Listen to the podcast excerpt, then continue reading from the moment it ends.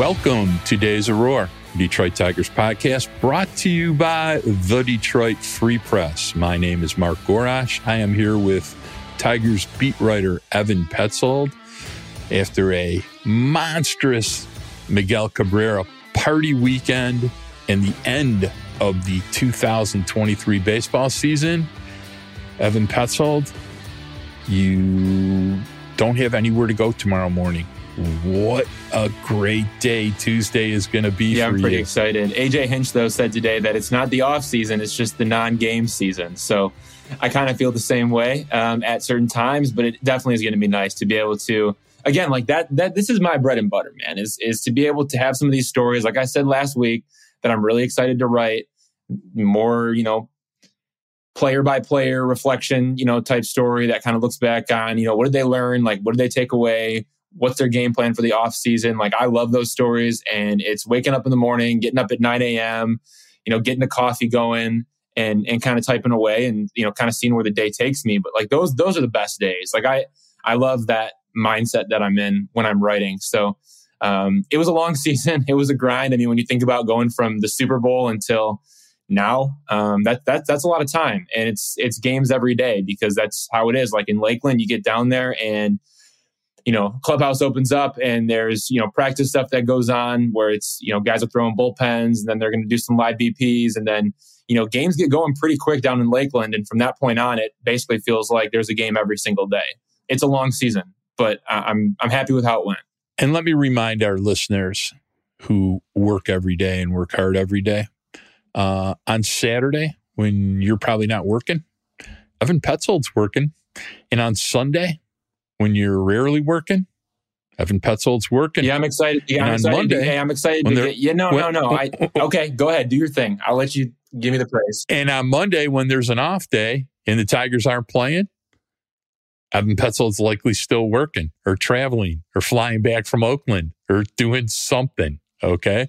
So the grind of being a beat writer beginning, you know, last week of February finally ended and you get to, at least for a little while, live a more normal life like the rest of us definitely do. has like nine so, to five vibes right now. So that's yeah that's pretty much what it is. And that that's really nice. Like i and i love that. And there's flexibility within that too where you know i can work ahead get certain things done. If i want to go golf in the morning i'm able to go golf in the morning. But then you know my day kind of turns into you know maybe that's more of a 12 to 7 than that day regardless, like th- those are really nice things. And I'm happy for the offseason. It's great to be able to now, as a married man, spend a lot of time with my wife and um, time with family. And those are things that, you know, I don't really get the opportunity to do. I don't get to go to like Fourth of July parties. I'm working. I don't get to go to, you know, weekends away up north with with family, right? Because I'm working. And so um, to be able to get some of that now, I try to do my I do my very best to cherish those moments and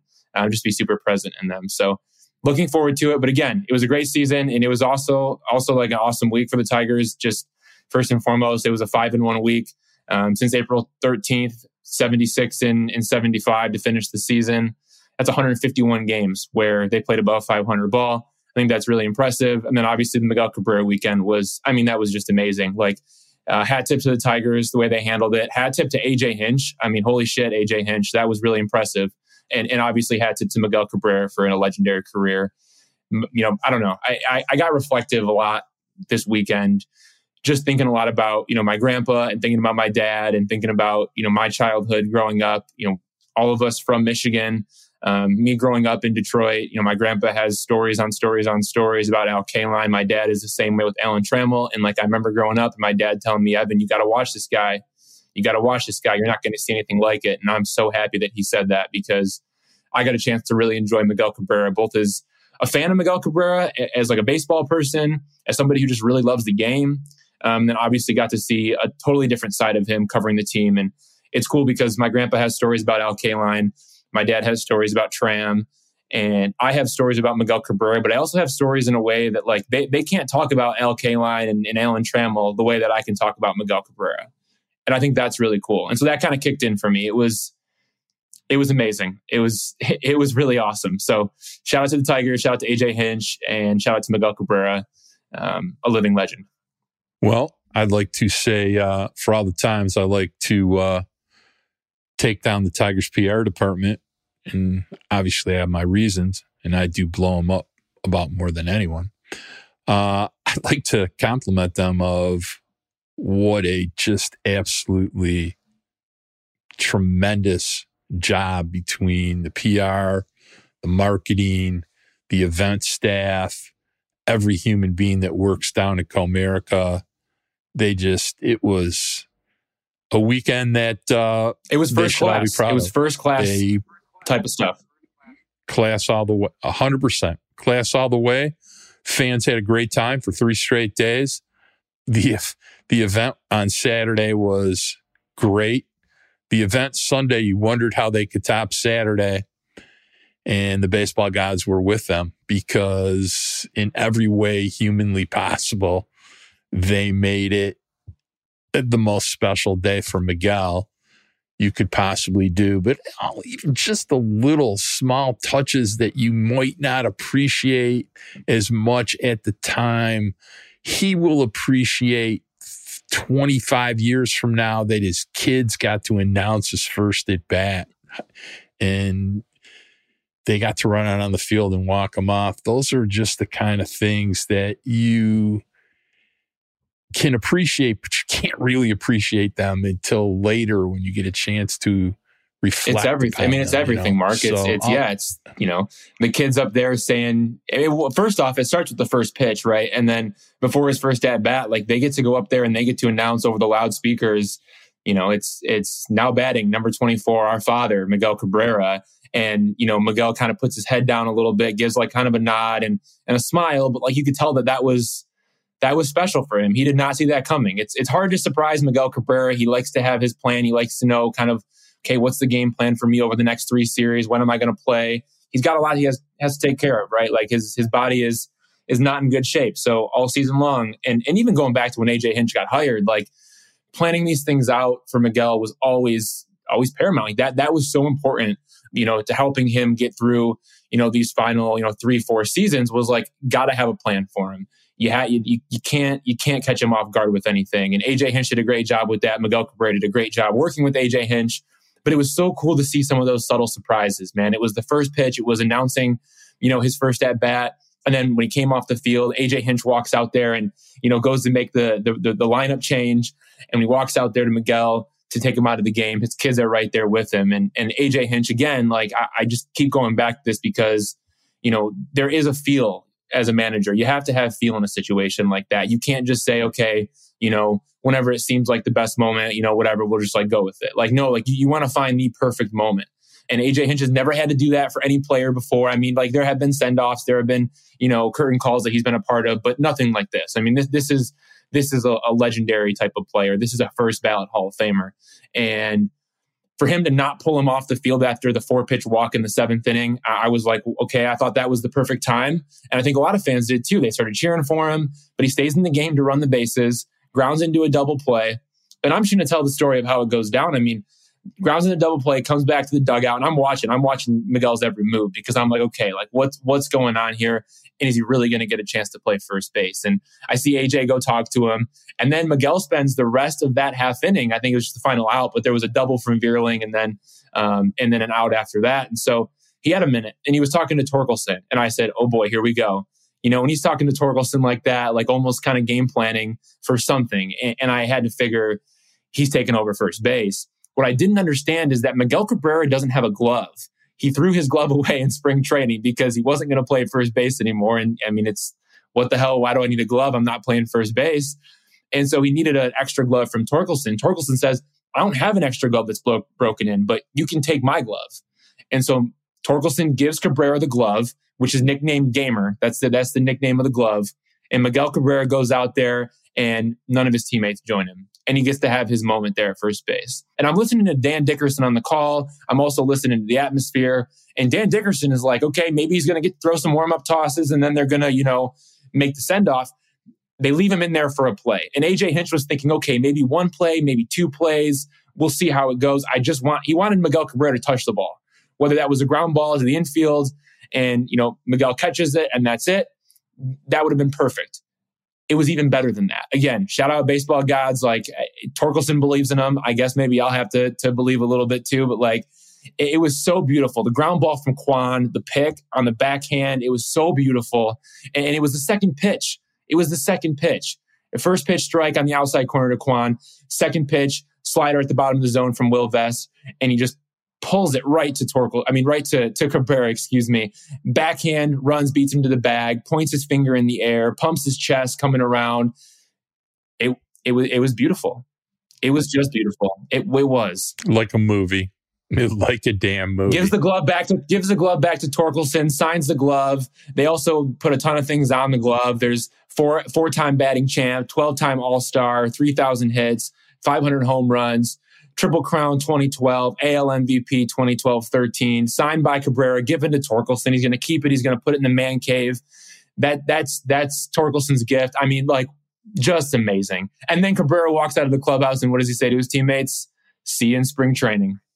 So let's talk a little bit about a couple of things that, you know, obviously only you can shed light on. So it, uh, I've seen a picture. There's actually a beautiful picture that Jeff Rieger took of the scrum around Miguel in the locker room. And who is looking right in the middle of it, right next to Miguel, and looking pretty, pretty nice and handsome right in the picture oh, for posterity. It. Stop it. Evan Petzold. Okay. And, you know, it's, but the scrum was pretty great. So tell me about the scrum. And then, you know, I know that you've got to spend time with him this weekend a few times one on one a little bit. And you got to exchange some pleasantries and some congratulations. And, uh, uh, you, you did have a, a, little bit of, you know, you talked with each other a little bit, and it probably was a really great way to be able to send off a legend. Yeah, I mean, it was just thank you. I mean, that that's really what it was. Was I, I the whole weekend was thank you, Miguel Cabrera, and for me personally, like it, it's thank you, Miguel Cabrera. Like again, you have to remember, like I grew up when he was winning triple crowns. I, I grew up when you know he was winning MVPs, when he was a, a batting champ. I mean, you know, we talk about the numbers, right? We go back and look at it and like the numbers were incredible from 2011 to 2014. I wrote about it in the story. I love the story that I wrote. I thought it turned out really well. I, I, normally don't say that about pieces that I write because I'm my own harshest critic, but I do really think that what I was able to write turned out great with, you know, Ozzie Guillen, Magglio Ordonez, Victor Martinez, Bobby Abreu, Dave Concepcion, all talking about Miguel Cabrera. Also did a side story with just Dave Concepcion, who, you know, that was Miguel Cabrera's idol growing up. And I'm writing these stories and I'm, I'm, I'm just kind of thinking more about it as it goes on. And I've always known this and I've always acknowledged this, but at the same time, like as his career winds down, you really do get a feel for like, yeah, this was the guy that I was watching when I was in, you know, I was in sixth, seventh, eighth, you know, ninth, tenth, eleventh, twelfth grade. Like the, this was kind of my guy. Like this was the, this was the reason I turned down the Tigers was because one, they were really good, and two, they had Miguel Cabrera like doing un, unbelievable things, things that you couldn't even imagine. And so, yeah, like I, I, just said thank you to him and got to shake his hand. And then I was hanging out in the clubhouse just waiting for Javier Baez. And, you know, Miguel comes up to me and he thanks me again. And I, I told him, I said, thank you for your whole career. Like, I, am not doing this if you're not doing what you did. Um, you, know, you inspired me. And thank you. And, and so it was something along the lines of that. And that was a lot. That meant a lot to me. Like that was really important to me to be able to say thank you in that way because he really did make a, a, a, pretty big impact on me and you know my love for the game and the reason why I'm doing this now. Like I I, I always went to games and I would look up, up the press book. I would look up at the press box. Like I would go to games to see Verlander, you know, and Miguel Cabrera, and those are the guys that I wanted to go see all the time. And I loved all the guys in that roster. Like some of the favorite players that I've of my time growing up, it was like Magglio Ordonez or like Don Kelly. Like I I like the the the non superstar superstar guys. Um, but yeah, you want to go see Miguel, and I would always look back up at the press box, and I would say, man, like it'd be really cool to sit up there one day. And and so yeah, like it is special. It, it and just uh, hopefully I'm not telling this story out of school, but he had a little kind of a nickname for you. You might going to share that or not? I mean, it's just skinny in Spanish, so it's Flaco. Um, yeah, he used to call you Flaca because yeah, you I mean, were because you're a tall, thin drink of water. So, yeah. but I there, think there any, have been, there have been, yeah, I mean, there have been a lot of jokes along the way, some of which, like I've said on podcasts before, I can't tell right now, but, right. Um, I don't know. Maybe maybe No, one day, long, long, I- long down the road. But you know, look, anytime uh, Miguel Cabrera is got a nickname for you, it's not like that's a bad thing. Yeah, I'm excited to see him in spring training. Like I'm excited. I'm excited to see this guy in spring training when he shows up. It sounds like from the way that people are talking about him in the clubhouse on his last day, he seemed to tell the team that maybe he might be the first person in spring training. Um, so so we'll see about that. But I'm excited. I, I'm happy he's staying with the organization as a special assistant. I think that it's going to be whatever he wants to make it, and I think he's going to be really good at it if he wants to be really good at it. And I hope that he takes it, enjoys it, becomes the Alan Trammell type version of hitting. I think him and Alan Trammell would be a hell of a duo in spring training. I think that'd be pretty badass. And Alan Trammell in spring training is the best because he loves talking baseball. He lets you pick his brain. He's he, he is like hands down the best. And um, hopefully Miguel Cabrera does the same. I would be honored to learn more from him. Yeah, and Lou, Lou likes to come to spring training sometimes too, right? Oh, yeah. Lou, Lou, Lou does some good stuff in spring training. All right, so I'm sure we'll tell more funny Miguel stories uh, either tonight or as the off season goes on, because you and I both love Miguel Cabrera, and there's lots of Miguel stories. So, question two of the big two: You wanted to wait to do the pod till today or tomorrow. We decided to do it tonight and there was what we call the, like a big exit meeting or a summation of the season and a little bit about expectations for next year. They have a presser. It's mostly Scott Harris, but there is some AJ Hinch involved. So why don't you give us the rundown? Yeah, quick rundown is that it was a very long press conference and hat tip to Scott Harris and AJ Hinch. And again, Tigers PR, like we can be critical when it's time to be critical, but at the same time, I always want to pay it back when I feel like they've done a really good job. And to sit there and take questions for 55 minutes and then also, you know, take some time to, you know, just kind of have conversations off the record and stuff like that off to the side about, I don't know, basic stuff, right? Like off-season stuff and, um, you know, what their plans are, like personally and stuff like that, and just how they're doing and like all those kind of things. Like it's just good relationship building um, to kind of do some of those things off the side. But like regardless, they they sat there and they answered questions on the record for almost an hour. So credit to them for that because that could have been a quick like 20 minute thing. Let's get out of here, wrap it up, it's done. I'll tell you, I was at the ballpark today for you know more than two hours. So I think that tells you a lot about that tells you a lot about like how that went. Right? It was a really good conversation. There were a lot of good talking points, and I really appreciate all the time. I think all of us do that that were there. Um, the big conversation pieces, and just to run down a couple of things, there are three contract decisions. We can get into more of that after we take a break, but Javier Baez, Eduardo Rodriguez, and Carson Kelly, there are all contract decisions to be made. The Tigers are not in control of all of those decisions. They are in control of one of those choices um, in terms of how they want to move forward with one of those three players. Um, there's also kind of a little talk about contract extensions. You know, when could we maybe see an extension for Torkelson, for Green, for Kerry Carpenter? What about Tarik Skubal? Sounds like the Tigers are not ready to lock those players up to long-term contracts with pre-arbitration extensions. Harris has always been open-minded to it, but doesn't sound like that's going to be, um, you know, happening at this time or, or even into the off season. I would say for that, just reading the room and kind of getting a feel for where they're at, I would say keep an eye out for contract extensions after the 2024 season.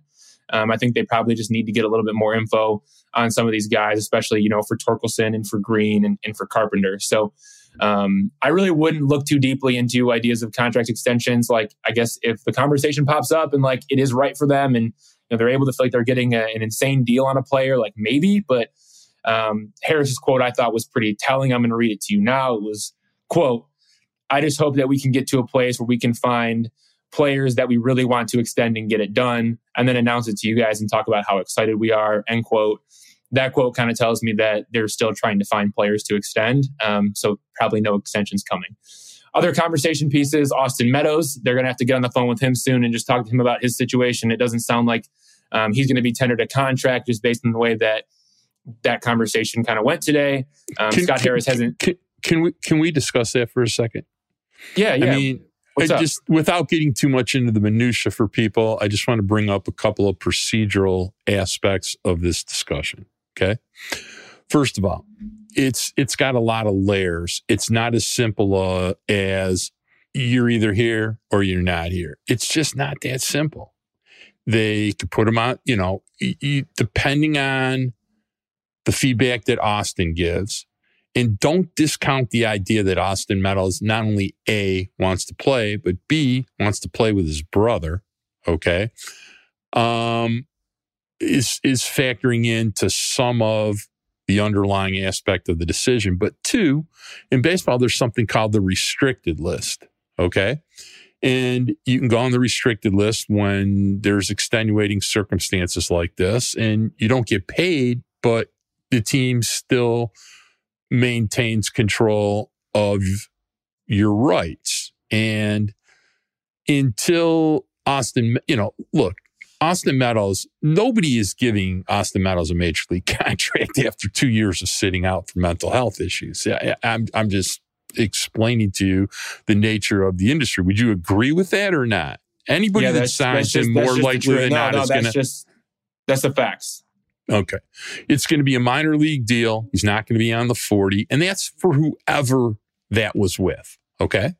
It could be a make good. It could be, you know, it could be a two way deal. There's a lot of things. But that being said, let, us be clear. Austin Meadows has made like $8 million the last two years for basically playing two and a half months of the baseball season. Um, uh, Mark, Mark, yeah, 42 games. 42 games, $8 million. I think he made $4 million both years, right? $8.3 million. There you go. So it's not, it's not like Austin it, there's no money leveraging issue here. So it becomes totally 100% about, you know, mental health, comfort, ability to perform his job in, you know, how he feels, which is first and foremost the only thing that's important. And I think if you give, you know, Austin Meadows an opportunity to play again, it'd be hard to say that he would not want to try to play again for the Detroit Tigers for multiple reasons. Okay. So if the, I still think the restricted list is a possibility, or he could agree to come off the 40 and sign a minor league deal. He could do that. Right. Right. So yeah, I think I think there are possible avenues to keeping him on the roster. The thing that people need to understand too is that he is entering his final year of arbitration eligibility. So the Tigers only have team control of him through the 2024 season. So they have control of him through next season and then that's it. Now, arbitration process just so people understand, he made 4 million um, in his first season with the Tigers and he made $4.3 million in his next season. Remember, he didn't do much in his first season. He also hasn't done anything in his second season, but that number is probably going to go up a little bit again. It's probably going to go up to maybe 4.4 or something along those lines. We don't really ever see salary arbitration numbers go down. Now, again, this is kind of a different circumstance, so maybe it does. But I do like the idea of the restricted list. I don't know all the details about you know what it takes to be placed on the restricted list, what that looks like. Does, does the player have to? I mean, can the team just do that? Does the player have to sign off in a situation like this where it is you know mental health related? Like I have no idea what the details uh, of the restricted list entail, but I do think it's a perfect idea to keeping him on the roster, keeping him around, bring him back for four million, whatever it ends up being through the salary arbitration process. Put him on the restricted list, and then if there's an opportunity that he's able to come play and he's able to show that he's able to do it, like okay, then then you you put him through a rehab assignment, and if he's ready, you bring him back. I think it's a great idea. Moving on to the next topic, Spencer Turnbull. He was also talked about. I wrote it in my story today. I'm going to say it here. The Spencer Turnbull saga was exhausting, and it really was. It was exhausting to even just be around. Um, so the Tigers are hoping now that Turnbull's going to report to spring training, and it sounds like they're going to, you know, tender him a contract. Same thing with the salary arbitration process. It sounds like they're going to um, bring him back, and they're going to expect him to report to Lakeland and prepare as a starting pitcher and compete for a job. So hopefully he shows up. Again, that's probably a bigger question mark than anything. I think that was some of the messaging that we saw today. It was, I mean, again, to read Scott Harris's quote, quote, we got to find a way to get the best version out of Spencer. It starts with reflecting on the season, planning for the offseason, and making sure he shows up in Lakeland ready to compete for a job, end quote. So that seems to be the message there is like, hey, you better show up and, and be a part of it. I do want to touch on one more thing before we get off of this is infrastructure developments. Scott Harris talked about several projects Uh, they purchased new land for a new complex in the Dominican Republic. Uh, that's for like young international players that are signed, um, you know, through the international signing period. I think that that's much needed. Um, Scott Harris think that that's going to allow them to really, you know, boost and beef up, um, you know, their international presence. Um, we'll see about that. I still think you got to have the right guys in place to go get those dudes. So we'll see if they're able to, to target those players at a very, very young age, um, and then get them into the academy there at 16 years old. And I'm sure the new complex will help them out. They're also working on a new dorm building in Lakeland um, that will also that will include several developmental features. I'm not sure exactly what those developmental features are, but there will be developmental features, whatever that means. Tigers are also working on a baseball expansion projects in Lakeland. There's going to be a covered field, new batting cages, and new mounds. And they're also beginning the second phase of their clubhouse and performance center renovations at Comerica Park. Um, before the season, if you guys don't remember, they built the new kitchen, they cleaned up the weight room, they also you know redesigned the clubhouse where the players hang out. They're also about to debut a new team plane, so that will be um, in full force in 2024. And then Harris also said that the Tigers are making, quote, very significant investments, end quote, and technological improvements. And he said those upgrades are very expensive, but Tigers got to do them. So that's kind of a little update on kind of the key talking points. Um, there was a lot else that was talked about, and we can get into more of that. A lot of it revolves around you know these three guys: Eduardo Rodriguez, Javier Baez, Carson Kelly.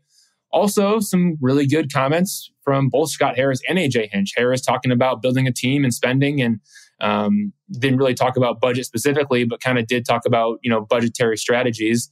And then also AJ Hinch commenting on his commitment to uh, stick around with the Tigers and see this thing through.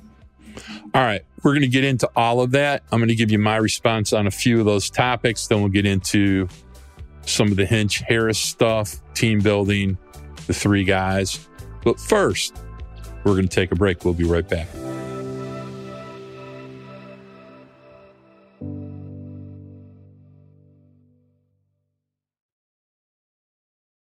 let's get into uh, a couple of the easy topics here, and uh, we'll get into two minutes of mean mark. Look, Spencer Turnbull. I've said my piece about Spencer a long, long time ago. Said it many times. And bottom line is, he's going to be 31 years old when the season starts next year. Was drafted in 2014. Uh, he's pitched three good months for the Tigers. He's been injured about I think I counted uh, 27 times. Um, he's uh, an enigma.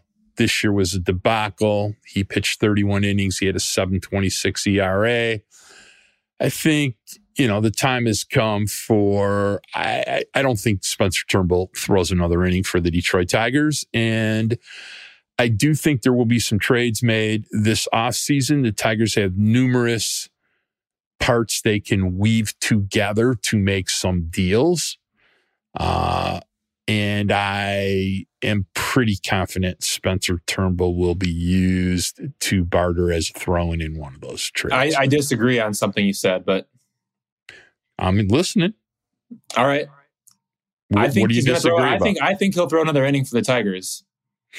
I don't think he has any trade value right now, but I do think that this situation presents itself where the Tigers in spring training could go, okay, we're going to have them build up as a starter. They want all their guys to build up as a starter, but they're going to have to pick. I mean, they've got a lot of pitching depth up and down their organization. And I'm not saying that they have a bunch of aces that they're ready to unload one, two, three, four, and five in that rotation, but there are a lot of guys to pick from.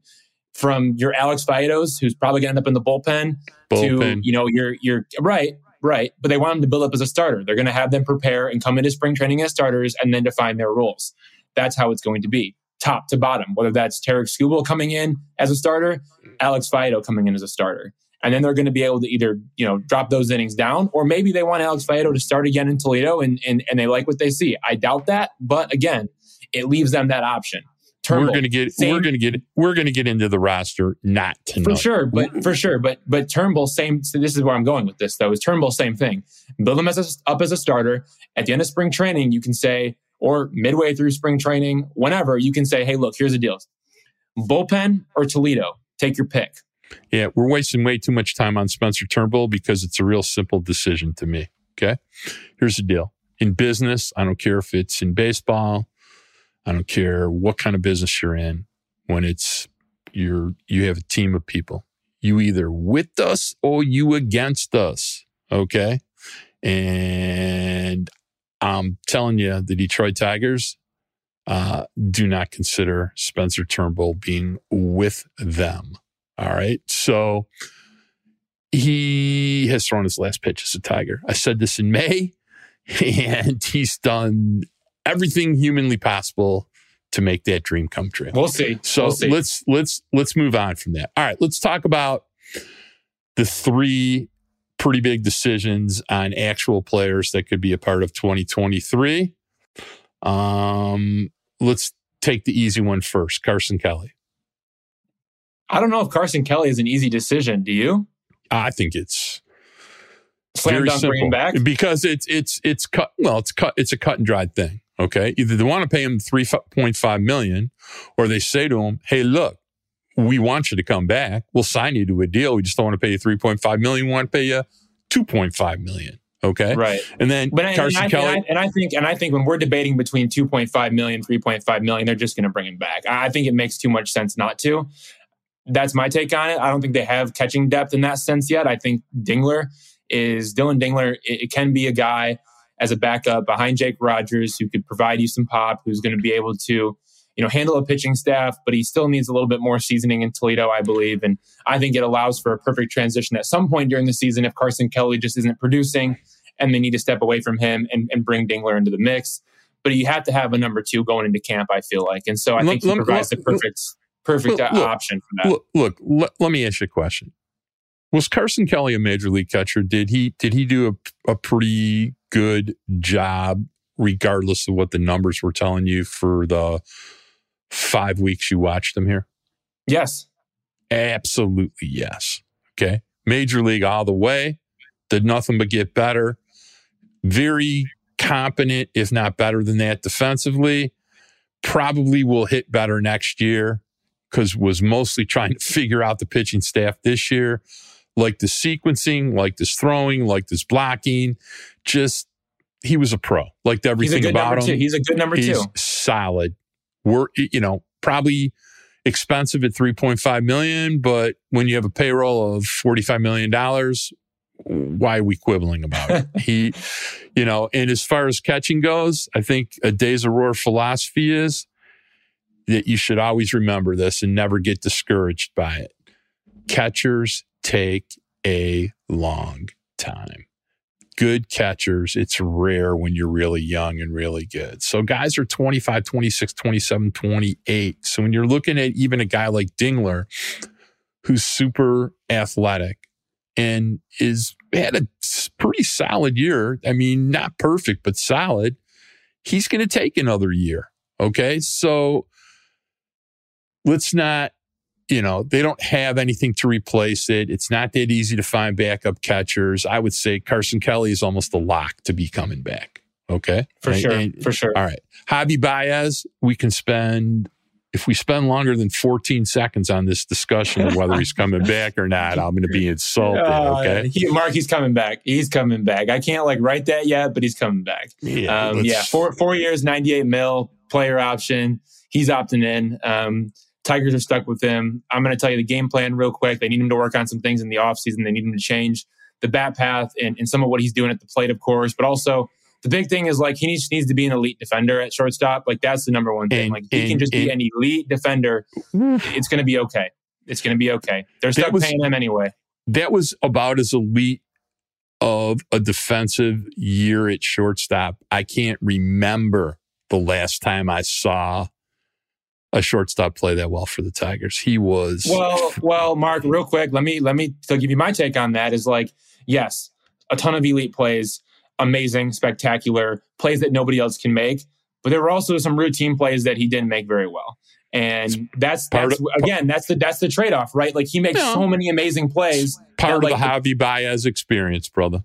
Right, It's- right. And my point is, let's let's try to let's try to do both. Let's try to make all the, the routine plays and also make the spectacular plays. And if you do that, if you do that, no one's gonna, no one, no, everyone's gonna be pissed about the bat. No one's gonna be happy about that. But the point is, is at least you can be like super, super, super serviceable as a shortstop, as the guy there. Your your your your defense, that part of your game, a plus across the board, no mm-hmm. question about it. He needs Difference to bring that. maker. He needs to bring maker. that. It, you know, and we've talked about Javi a lot. We'll talk about him more. And by the way, so you know, look, he, he needs to be able just to get back to hitting 240 with 20 jacks. I don't think he's got to get on the fastball. He must get on the fastball. So let's share this. You talked to him for a few minutes before everybody got out of there. You had a nice talk with him. Tell me some of the feedback you got from him. Yeah, quick inside clubhouse story is he told me before the game that he would talk to me and he said, I promise I'll talk to you after. I said, Well, it's Miggy's day. He goes, No, I'll, I'll, I'll talk to you. I'll be here. So went up to him after. I said, Man, you keep your word. He said, Always. And, and so I appreciate that about Javi all year. It gets very overlooked. He is um, somebody who is very critical of himself and his performance and isn't afraid to own it all the time. So yeah, I mean, he's pissed. He's disappointed. He's frustrated. He no, nothing's working for him. He talks about he, the fact that he can't see the ball. He doesn't mean like actually see the ball, but like he just can't see spin. He can't pick it up. He can't pick up fastball or slider or you know is this pitch going to be inside the strike zone or outside the strike zone? Like he he just isn't picking those things up. Um, that's problem number one. That's like very very very concerning. Um, the other thing too is like he's just got to get on the fastball again. And he talked about that a little bit. Like he's just not getting to the fastball, beating it to the spot. Go look at his numbers. Um, I don't have mommy right now, but they'll be in a story at some point where sub two hundred. It's bad. It's bad. It's really bad. And so, um, yeah, I mean, he wants to put in the work. He wants to start seeing live pitching earlier. The Tigers are going to have to to make some significant changes with him. They're going to have an exit meeting with him. I don't want to share. I don't know exactly why. I don't know. I don't know what those exact changes they wanted to make are, but they wanted to make some some pretty significant changes to what he's doing and he's going to have to really work at it in the off season. The question is going to be, what does he show up to, you know, in spring training like? Like, what kind of a guy is he going to be?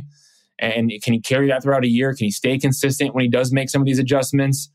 He didn't make any adjustments during the regular season. Go look at the numbers; they're all the same, top to bottom. It, it was it was piss poor all year offensively. So, no changes in the in the regular season. I get it; it's hard to make those changes. You know, when you're playing day in day out but he's got to work on changes this offseason. He must make changes if he wants to be productive offensively. And if he's not going to be productive offensively, he better be A plus across the board at shortstop. No question about it. Absolute lockdown. Yeah, I don't think they're going to tolerate another offensive season like this. So um, I will go on record as saying I will be flabbergasted if he does not allow himself to go into a hitting lab, whether it's just with the Tigers coaches in someplace like Florida or in Lakeland, or if they go to Seattle to go to Driveline, go in the lab. For as much with, as they're paying him, they should just fly those guys out to Puerto Rico. Well, I, I don't think the equipment, you know, for know. for the for the ten days, the you know, for the seven to ten days, they need to be in a controlled environment for lots of reasons. Uh, I think Javi needs to acknowledge there's issues and try and to seek seek the technology that will allow him to understand why there's issues and how they can repair them. And that's a place to start. Once they give him a base, he can start working on things in Puerto Rico and see if he can rebuild himself to 75% of what he used to be at the plate. There should be no excuse for another season like this. And I want to remind everybody the last Tiger hitter to really struggle to hit the fastball, um, couldn't get it, couldn't beat it to the spot, uh, hit 31 home runs this year. So when we left a year ago, Spencer Torkelson basically, we didn't really know what to do with him, but we were praying he would make some tweaks and some changes and be mature about it and work on his craft. And lo and behold, you got all those things. And so I would expect that Javi Baez is a pretty prideful guy. He's getting the money either way. He can see the team is on the upswing and he can be an important part of it. So I will be shocked if he isn't willing to do the work necessary to become productive. So that's that's my two cents on Javi Baez. So, all right, let's get to the uh, elephant in the room. Um, there were a lot of messages sent today. Everybody's got an opinion. All our buddies have opinions. We have opinions. So, uh, talk to me about the only pitcher that threw 150 innings, that uh, was a three and a half war pitcher that pitched with a hurt finger and uh, they basically have to make a decision about do they want to keep him or do they not want to keep him for his $49 million he's owed. Where do you think this E-Rod saga is going to go? All right. So this is just me reading the room of all parties involved. This is my prediction on how this is going to happen. I don't like to do predictions normally, but in this case, I feel pretty strongly about this prediction. And this is prediction that is based on today. This is a, there's no doubt this can change in a heartbeat, too. Let's just say that either way. Go ahead. Oh gosh, Mark, this is not just a prediction based on today. This is a prediction based on the last two years. But okay, um, yeah, I, I, have no sense that the tie, that that Eduardo Rodriguez is going to opt into his contract. I have, um, I believe that uh, Eduardo Rodriguez is going to opt out of his contract. I also believe that the Tigers will not negotiate a new deal with him. He will become a free agent and he will look to get paid in free agency, and the Tigers will not bring him back. Scott Harris did say today that the Tigers have not had and will not have any contract discussions with Rodriguez or his agent, Gene Mato, until Rodriguez makes a formal decision. That formal decision is not due until after the World Series. After that happens, there is a short window of negotiating where a team like the Tigers, because, you know, they had Eduardo Rodriguez on their team, can negotiate. And that's the only team that E-Rod can negotiate with. So there would be that small window um, where it's like less than a week, where the Tigers could then negotiate with E-Rod a new contract if they wanted to. I do not get the sense that they will do that. I get the sense that E-Rod will opt out. The Tigers will not try to bring him back, and he will then go and become a free agent. And that is just the sense that I have as we are right now today, based on things that I heard today, based on things that I've heard for the last two years. All right. So I'm in the minority among, you know, people that are red, okay? And I don't write anything, but I do have an opinion. I'm in the minority where I want Detroit to keep E-Rod, okay? Um, everybody else is not necessarily predisposed to keeping him, okay? Uh, you know, so what I am going to say is, I find it hard to believe um, that they're not willing to have a discussion about the parameters to stay. And I would hope that Eduardo communicates within reason to his agent, who, look, so far, as far as dealing with Eduardo Rodriguez, using the trade deadline as a precursor and input into some of this discussion. Okay. Um, I have not been impressed at how Eduardo's agent has handled all this. A, but at the same time, I have not necessarily been impressed with how Scott Harris has handled it either.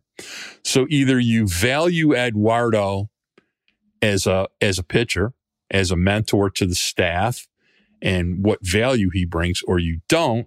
Because if you do, then at least you want to find out what the cost of doing business is. Now, if you don't and you're mad and you're mad that he had issues last year and you're mad that his finger hurt this year and he didn't allow you to acquire uh, prospects from the Dodgers and, you know, et cetera, and it's going to become a finger pointing contest, then I guess we don't really need to discuss Eduardo Rodriguez too, too much. But to allow an asset that can throw 150 innings, and he would be the only pitcher on their staff that could throw 150 innings of three and a half or better baseball, who's pitched in playoff games, who's left handed, who is consistent. If you are just going to wave at him walking out the door, and when I say wave, it's more like giving him the finger when he's walking out the door, then I, I just don't understand why you are letting quality. You're not going to love every human being on your baseball team. So what are you doing to replace? I don't think it's that. I don't think it's that, but let me throw a hypothetical out there at you. Let's just say, hypothetically speaking, that the Tigers do end up negotiating a, contract with Eduardo Rodriguez, and they have that short window after the World Series. His decision to opt out becomes formal. He gets the time to just talk only to the Tigers, and maybe the Tigers say, "Sure, we'll, we'll bite. Like, let, let's talk. What are you thinking?" And Eduardo Rodriguez demands a no trade clause in his new reworked deal. And the Tigers do not. There's your sticking point. Case closed. That, that's really what it's going to come down to at the end of the day, even if they do negotiate, right? Because you really think Scott Harris is going to want to go around and, and do this again at no. any point, you know, during the no, duration of the contract? No, but, he, he, and, but and Eduardo Rodriguez, I believe, will demand the no trade clause. Well, here's I here's what I have, be a sticking point. But here's what I have to say. I I think that if Eduardo's agent is tone deaf and isn't paying attention to what the how the league is going to value him. All right. I think it's pretty easy to understand how the league is going to value Eduardo Rodriguez. All right. He's not a cup of tea for everybody. He's got a ceiling on how much people are going to pay him. I don't think they're paying him over four years. I think four and 60, just, four and 65. Oh, I think it's four and four for 80. That's what I think he, his, his market value okay. is to me. Okay. I think when it comes to a no trade, there's a way to compromise with this, which is I totally grasp the reasoning behind his no his his demand for a no trade and i also am sensitive to the idea of the tigers fear the no trade so the compromise becomes all right uh, the first year of the contract if i'm going to re-up with you i want a no trade for year one and i think the tigers could probably live with year one having a no trade okay i don't think they'd argue too hard on that it's what happens in year two, three, and four? So maybe in year two, there's no no trade, or maybe there's only five teams. But that's what I would push for. I had a talk with somebody today and I kind of suggested this. I don't think other teams are going to bend that much, both in the salary, the length, the no trade aspect, much more than I'm discussing. Now, we're just speculating. Maybe we don't know what the hell we're talking about. But I think that you and I are usually pretty reasonable about this stuff and we're pretty informed. He has value, but he only has value to certain people. And I don't think that Eduardo Rodriguez wants to go pitch uh, for the Kansas City Royals next year either. So I think he likes it here. He's been honest about that. I think that's genuine. I think he likes the players. He likes the mentoring. He sees where they're going. And there's probably a trade off on the money and the, the, the only way I see this thing working out is if is if they you know obviously I don't think they're going to agree on the idea of this no trade clause. And you're right. Like there are a lot of things that Eduardo Rodriguez is going to be asking for. It's going to be years it's going to be money and it's going to be you know a, a limited no trade clause of some type. So do they agree on that from the onset? Again and i'm just i'm just kind of speculating at how some of this could play out. I don't know if it's going to play out this way but i don't think they agree on that and, and, i think that would force him then to walk into free agency. And you know what? Maybe by the end of free agency spring training's getting close eduardo rodriguez does not is not getting what he wants from teams and he walks back to the tigers and he you know he says take me back. Take me back. I'm sorry. You know i, I I was wrong about my value. I was wrong about people looked at me like again, maybe that could work out in that way where mm. he comes mm. back and it's it's it's end of January and he needs a deal and goes back to the Tigers and says, "Yep, screw the no trade. Like let's just let's let's just link up, make a deal. I like my time here." I can see maybe that happening, but in terms of actually coming to a deal before, you know, free agency officially opens, and and it actually gets going and all these different teams can start talking to Eduardo Rodriguez and, and vice versa. I don't think the Tigers are coming to a deal with him by that point. That's my take on it. That's my opinion. I just don't see it happening. And it has nothing to do with the Tigers not liking, liking Eduardo or Eduardo not liking the Tigers, because I think genuinely, I think AJ Hinch really likes Eduardo Rodriguez. And I think Eduardo Rodriguez really likes the Tigers and AJ Hinch. And I think Scott Harris likes both of them too. But I just, I, I don't think that they're in a spot where either of those parties are going to make a decision that the other one is going to like. That's just where I'm at. Uh, I think it remains to be seen. I think I, have said my piece about this, and I'll be fascinated to see how Scott Harris navigates this. Hopefully, he does it in a mature way that he leaves himself some wiggle room to improve his team. He did an absolutely horrendous job at the trade deadline. We've gone over that enough times. So I hope he's learned something and he keeps in mind, t- uh, you know, ways to do this that gives himself options. All right, we're going to take our last break. We'll be back in a minute.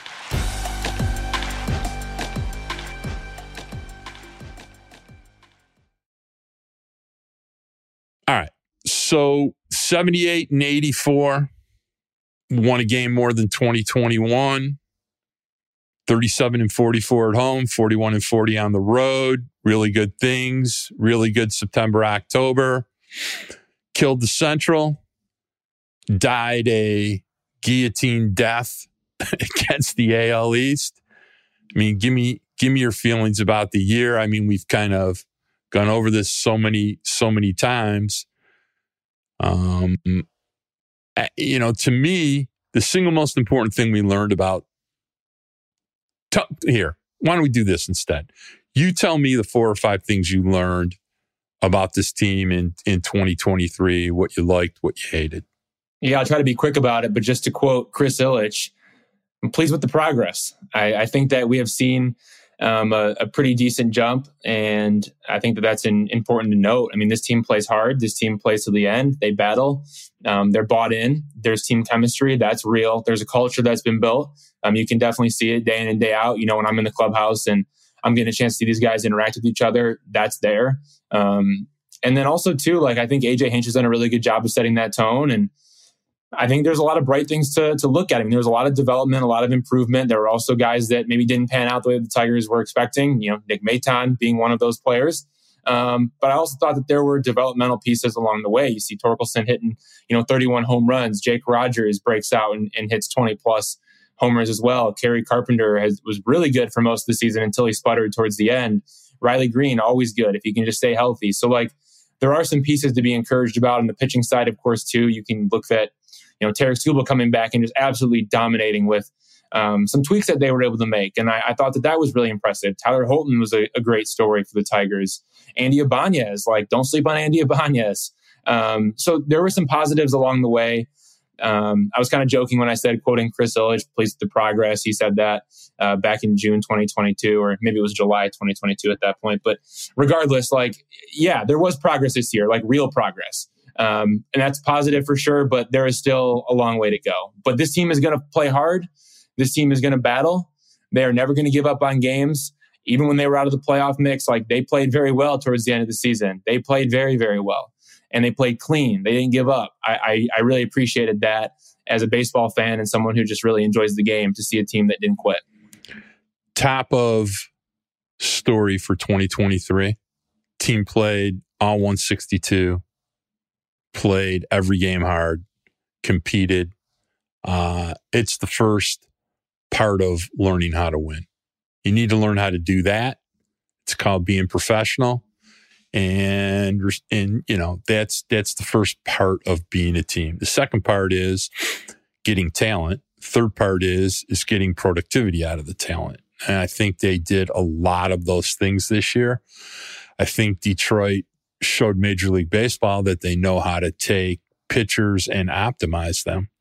If you would have, I, have said this many, many times, and we'll keep it short, but if you would have told me that what Reese Olson was, I told Raj Castillo this today because he saw more than anybody um, before he came up. If you would have told me Reese Olson in May was going to be what Reese Olson was in September, uh, I would have probably had you checked into a rehab facility. I mean, it, it, there is. I mean, seriously, the guy the guy could not locate two fastballs for strikes in a row. Come on, and it, it you know he was getting creamed in Toledo, um, and how he and the beauty of what he did this year was not only was so he starts out great, starts getting taken advantage of by making mistakes in the strike zone and not really a great fastball pitcher when he first was recalled. And what what did he look like in September? It was like oh, it was like just a appointment view watching. He looked like how many games did he throw six innings of zero or one hit in September. I mean, look, if the Tigers are in the postseason right now, like who are you prioritizing putting on the mound? It's Skubal and Olson, dude. What do you? It's E-Rod's throwing game three. What, let's yep. be reasonable. Yep. So it's. I mean, just that itself. I mean, I was laughing with Raj today, and I said, if somebody would have told a year ago, if somebody would have told you that Reese Olson and Sawyer Gipson-Long were going to be lights out in the major leagues in September, you you would have looked at that person like, "What are you? Are you crazy? Are, have you lost your mind?" Okay, and it that is where you have to tip your hat to guys like Pimentel, the Erie pitching coach, Gabe Ribas, Fetter, Nieves, Long. It's the Tigers have proven that they understand how to develop pitching. And you know, it'll probably help them in the offseason. They'll do another kind of deal that's similar to Lorenzen. And that's another reason why I don't think Eduardo Rodriguez is even going to come back. They don't I, need him. They don't need him. I mean, they've they've got they've got guys they can optimize. Scott Harris clearly has an eye for the free on, on especially in the free I got a guy they can. I got a guy who's a free agent they can optimize. He's going to cost a lot of money, isn't he? Aaron Nola. Okay, there you I go. You get my, but you get my point though. Is like that's kind of another reason of like, look, these guys can optimize pitchers, and there's and a lot of pitchers in this organization. A lot gets, of pitchers. Yeah, listen to me. You got a forty-five million dollar payroll. Stop being the smartest guy in the room. Get got get you. You got to lay down a baseline. Then you can add on top of it. All right. So well, I think you know, I think we can talk about this is an argument. We, listen, we have weeks and weeks and weeks to argue about this. I had the 40 man roster up. I wanted to walk through a bunch of uh, keep, keep or cut guys tonight. We're not going to do that. We got next week. We got nothing but time. We got nothing but time. We got to figure out an Evan Petzold Halloween costume. We got lots of stuff to do in coming weeks. All right. No, because no. I, I, I know, I know. And I wanted to talk and I wanted to get into other things too, right? Like I wanted to get into what Scott Harris said today about building a team and, you know, complementing a core versus building a core and, and kind of what that looks like. I think AJ Hinch's comments about his commitment are important too. And then of course go through the roster. But did, did I drop, time, we're out of time this week. So that's a teaser. We, we, we talked a bunch of times this week. Did I give you my drop of who I wanted them to sign to, you know, my one or two year free agent? Did I tell you that the other night or I, I didn't? I'm not. I'll certain. tell you when. I'll tell you when we're done. We'll talk about it next week because we got plenty of time to talk about it. I, I personally thought it was pure genius if he would come here, but uh, I might disagree. Yeah, it's it's where the roster is right now. They still need a lot of things to go right, but I, I said this to someone else today. You know, they're at the point in time if a few things go right and then Colt Keith is actually as good a hitter as we think he is. And then they added a couple of other short term, but not inexpensive pieces. They could win more, 85 or more games next year. That's my Mark, opinion. We, we did this a few weeks ago. Catcher, Jake Rogers, first base, Spencer Torkelson, Jace Jung in there somewhere at second base or third base. Javier Baez, you're stuck with him at shortstop. Colt Keith, third base, second base, somewhere in there. Riley Greene, corner left outfield. Parker left Meadows, field, center, center field. field. Kerry Carpenter, Justin Henry Malloy, right field slash DH. Bench, Carson Kelly, Matt Vierling, Wenceel Perez, somebody else in that mix too. That's not bad. And if those, yeah, if those well, guys click, that there, there's there's your core. So well, here's what I, here, here, week, here's, here's what yeah here, here's what I'll tell you about that after further thought. It's real simple. Right now, bench right now is Andy Ibanez, Zach McKinstry, and it's one of the better benches in baseball if those two guys are on your bench. Okay. With guys ready in Toledo, like a Wenceel Perez, ready to go in Toledo. I mean, that's that's not bad. Ryan Kreidler, pretty good bench piece. Okay. Yep. Good glove. Wenceel's a good. I mean, so that that that part we're not worried about. What we do need is we need a bat. We need a right handed bat, especially if Jace Jung is going to play third base, let's say after July 1st next year. You got a lot of left hand hitters. if you had a right handed bat that could hit 25 dongs, um, that seems like it's a really, really solid idea. of how they can flesh out a lineup. And, you know, we'll talk next week a little bit about who those options might be. Um, and I also think you're going to get 20 homers from Javi Baez. So if you had 25 homers from a bat they picked up and 20 homers from Javi Baez to a maturing lineup, and a second baseman that maybe hits 18 to 20 homers, you, it gets pretty interesting when you start discussing. All right, we'll discuss more of this stuff next week. All right.